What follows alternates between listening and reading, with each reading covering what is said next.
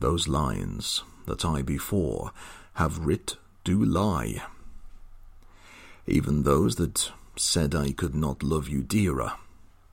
Yet then my judgment knew no reason why my most full flame should afterwards burn clearer.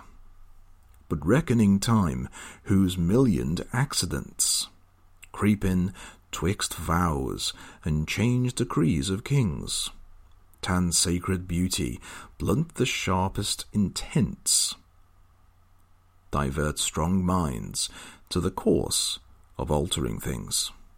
Alas, why fearing of time's tyranny, might I not then say, Now I love you best, when I was certain over uncertainty, crowning the present, doubting of the rest? Love as a babe, then might I not say so, to give full growth to that which still doth grow.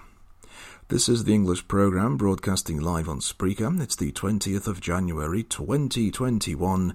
It's almost 10 pm here in the UK, and we are broadcasting bit of a difference. We're using a new microphone. Uh, normally, the situation is normally the producer locks me out of the studio. Also, because of the COVID and everything, we're in lockdown, so I, I can't, although I'm, you know, this is my job and I have a right to go into work if I can producer sometimes finds it better just to lock the studio so I can't get in. Um, and so, really, on and off, more on than off, since the beginning of COVID back in March last year, I've been broadcasting on the phone.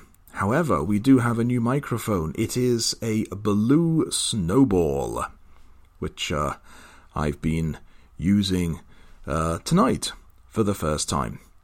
And also something new, we are trialing, so we may not be doing it forever, but we're trialing the idea. Oh, pardon me. Um, it's live, so I can't go back in and cut that bit out. We're trialing the idea of, um, in the show notes, we are publishing the poem in full.